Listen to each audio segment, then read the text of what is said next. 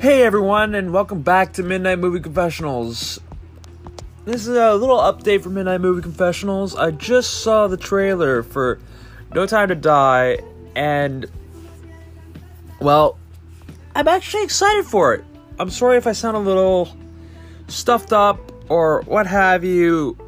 I just had a bit of a rough day today. Some things went down I don't want to discuss over a podcast that's for something else for a different time.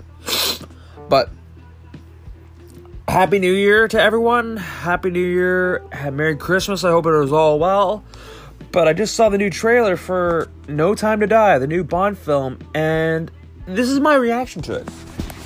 Like, I quite frankly am just unsure what to actually say about it, really. Mostly because I just never expected it to kind of go in a direction where we don't actually have Bond as 007. Like when we see Ralph Fiennes playing M saying, Where's 007? You'd think we're talking about James Bond, not uh, some other person with the same code name as James. And that's what kind of bugged me a little bit.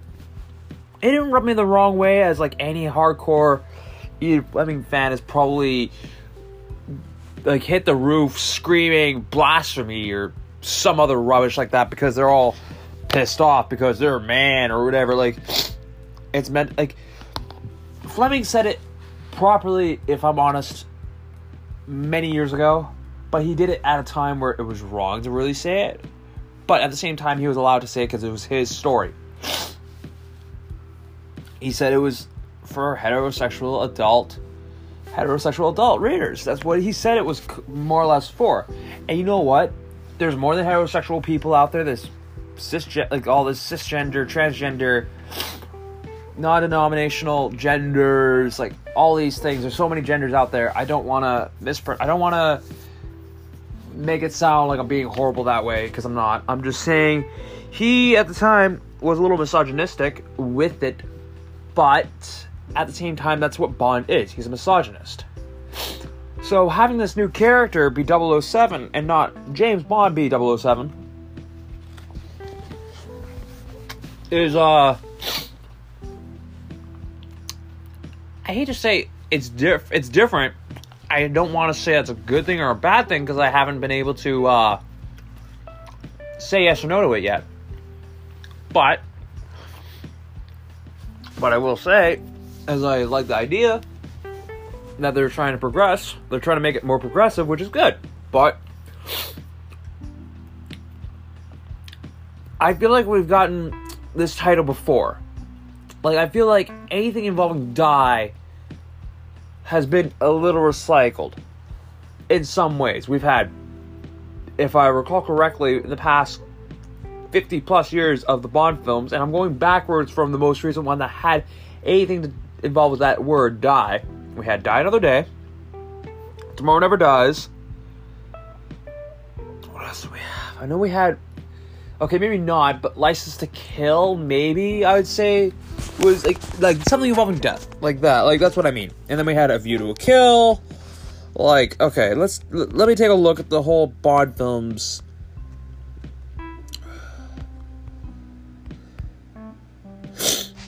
Okay, there like if I look correctly at all the ones that Eon Productions has made, going back to 1962 to now, because I don't count anything like so no time to die. Die another day. Tomorrow never dies. License to kill. A view to a kill. The man with the golden gun you could count in some ways. Live and let die you could also say the same. And then also you only live twice. That sounds kind of dangerous as well. Like there's like one two three four five, six, seven, eight movies or so with that sort of. I don't know what to describe it as, but you kind of should know what I'm talking about a little bit. Like, it's a little much, you know? Like, there's a little bit much coming out of that. It's like, come on now. You guys can slow it down a little bit on the titling, but you know what? It, it bugs me a little bit.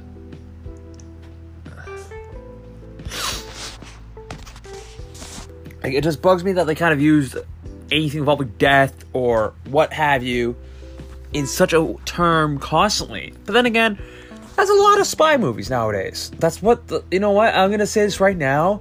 Matthew Vaughn, the guy that's made the Mark Millar films, the Kingsman films, he's kind of said it correctly in a little in the past little while. Like he, I remember he's kind of said in a sense through Colin Firth to quote him, that spy movies have gotten a little serious for his days, and they have. They've gotten a little too serious for me as well. But I still love the Bond films. They can still be campy. But I feel like they've taken such a serious turn in the past little while.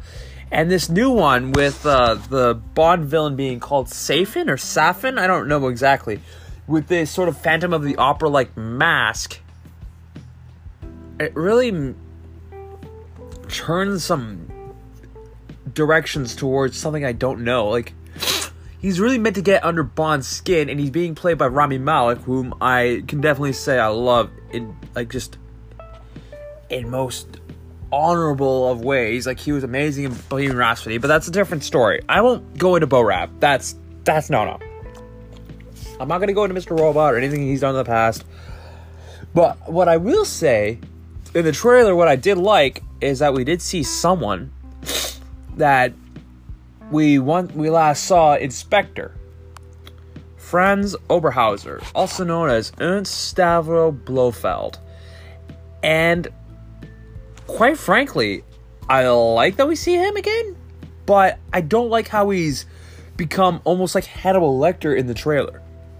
Now, this movie comes out in April of this year. You will have me when the movie does come out. I will be making a Midnight Movie Confessionals review. And I will talk more about what I think about it, what I think about how Kari, Cary Joji Fukunaga. Fukunaga? Let me take a look. I don't want to butcher his last name, but I think it's Car- Cary Koji. Oh, Cary Joji Fukunaga. Yeah. If uh he does well with it, then he does well. And this has been a five year gap between movies. Like I don't think we've had that much of a gap between movies in such a long time. Like we had I think the longest gap we've ever had in any Bond franchise, really, besides between License to Kill and GoldenEye, because I think there was okay. They went 1962. They the first couple of films they did 1962, 1963, 64, 65, and then 67, and then 69, 71, 73, 74, 77, 79, 81, 83, 85, 87, 89, and then 95, 97, 99 and then 2002 because of 9/11, and that was the last of Brosnan. And then they have a four-year gap between Brosnan and Craig, which was not bad. Then they had a two-year, and then it was like a four-year, then a three-year. Now it's a five-year. So they've taken some time to develop this movie, but there was a lot of I hate to say bickering between Daniel Craig and the producers of of the team of Eon Productions, which is Cubby Broccoli and Michael, like Cubby Broccoli's daughter Barbara and Michael G. Wilson, his stepson, uh, or son-in-law. I can't remember. Whatever. That's beside the fact. The point is, this movie looks good.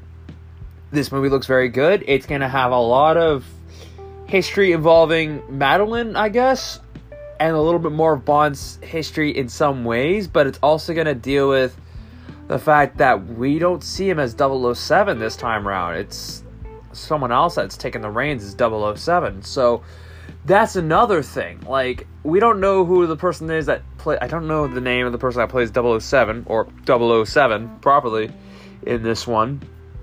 But I do know the way they go about this route is not gonna look good. This might be the last we ever do see of the true 007 series, maybe, folks. But I'm only speculating. I'm only giving you my reactions to the trailer. It comes out April 6th or April 8th, if I recall correctly, in North America. And if I see an early screening of it, I will tell you what I thought of it.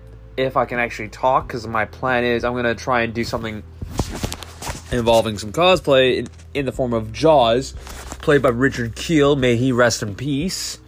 I might do something like that, or I might just go as Bond. I don't know.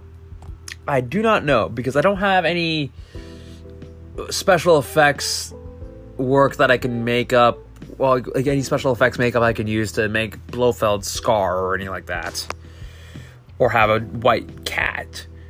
Because I could not pull off a Nehru jacket like Christoph Waltz could. But like I said, this is going to be a movie that I will go see if you want to like this is just uh, like i said this is just an update on the podcast. Uh, and some news more or less because the trailer came out a couple weeks back but i never got a chance to really view it because i've been busy with other things and recording other podcasts more or less. And it's just yeah and uh yeah i wanted to let you guys know about that this may be a bit of a short this is a bit of a longer video that I've that I've done in a while, but you know what? Why not? I will be recording more episodes of the Bebop file, uh, the Bebop sessions, sometime soon, and they will be out. And by the time I'm in the midst of recording 25 and 26, and then I will do 27, which will be the second follow up, and then later on down the road, I'll get the movie going. But after that, after the follow up is done, I will start season two right away. So until then, I will see you next time at the cinemas, ladies and gentlemen. End transmission.